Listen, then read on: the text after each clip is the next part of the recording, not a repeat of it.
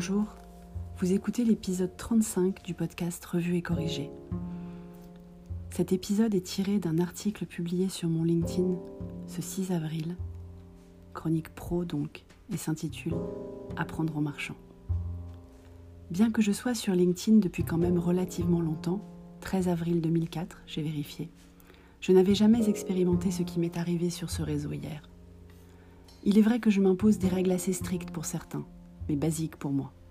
Ne pas accepter de demandes de connexion de personnes que je ne connais pas, pas forcément physiquement, mais avec qui j'ai déjà échangé, ne serait-ce que sur ce réseau ou un autre. Ne pas écrire d'articles ou partager des posts sur des sujets controversés, religion, politique, etc. Bref, rester moi-même.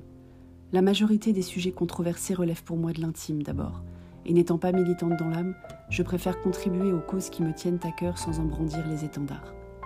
Je me contente donc de parler des différents sujets qui occupent ma vie professionnelle, du marketing stratégique à l'expérience client, du soutien aux dirigeants à l'inclusion numérique, de la transformation digitale à l'importance des relations humaines en management comme en tout. Je n'avais pas l'impression de faillir à ces principes quand j'ai publié hier mon article sur la une du Parisien. Le combat mené depuis des décennies pour la parité, la mixité, l'inclusion, par tellement de personnes bien plus méritantes et légitimes que moi, ce combat donc me semblait avoir au moins permis que le sujet ne soit plus ni tabou ni controversé, sauf peut-être sur le chemin pour arriver à nous améliorer collectivement sur le sujet. Mon angle était, ou du moins me semblait être, l'erreur de communication, le manque de discernement sur la perception que donnait cette une, et pas du tout sur la valeur de la vie de ces éminents penseurs que je respecte bien évidemment. J'ai un problème majeur avec le fait que cette une ait pu sortir sans que personne, de la rédaction au, maquettiste, ne se soit dit Ouh là là, on s'est planté là. Mais je digresse à nouveau.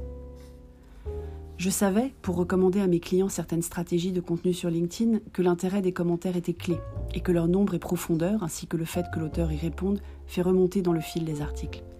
Je savais que cela ouvrait même la porte à ce qu'il apparaisse dans le fil de personnes de deuxième niveau. Toutes les tactiques déployées pour vous inciter à laisser votre nom en commentaire relèvent d'ailleurs majoritairement de cet effort de plaire à l'algorithme pour gagner en visibilité. Étant donné le nombre de posts sur LinkedIn et Twitter au sujet de cette une, je n'avais pas imaginé que le mien d'article soit presque autant visible que les excellents posts écrits par des personnes bien plus légitimes que moi sur le sujet de la parité, comme par exemple celui de Morgan Dion. Ma volonté dans mes articles, que ce soit le partage de ce que j'ai retiré des livres business que j'ai lus, ou cette chronique du confinement, est d'engager la conversation sur ce qui m'interpelle au regard de mes expertises, la bonne ou mauvaise gestion de la communication et du marketing, les bonnes pratiques de gestion managériale, les aspects de la transformation digitale qui ne relèvent pas de la simple transposition au monde virtuel de process existants dans le monde physique. Et d'habitude, ces articles ne dépassent pas mon premier cercle. Si pour leur plus grande majorité, les commentaires reçus, et ils étaient nombreux pour moi, étaient bienveillants et constructifs, j'ai donc expérimenté pour la première fois la rançon du succès. Des anonymes aux commentaires presque agressifs, jusqu'aux personnes qui font leur autopromotion avec leur propre contenu en commentaire, j'ai été un peu décontenancée par l'ampleur que cela prenait. Pour moi, évidemment, les fans du Vanity Metrics se gosseraient de mes faibles chiffres. Quelques enseignements en vrac donc. On ne sait jamais ce qui va prendre ou pas. Il faut rester humble sur sa capacité à fédérer quand on le souhaite ou à diviser quand on ne le souhaite pas. Oui, il est possible que les réponses s'enchaînent et que les conversations aient vraiment lieu. Leur nombre reste limité, mais ce sont les meilleurs retours. Ne vous attendez pas à ce que la lecture d'un de vos articles entraîne la lecture des autres.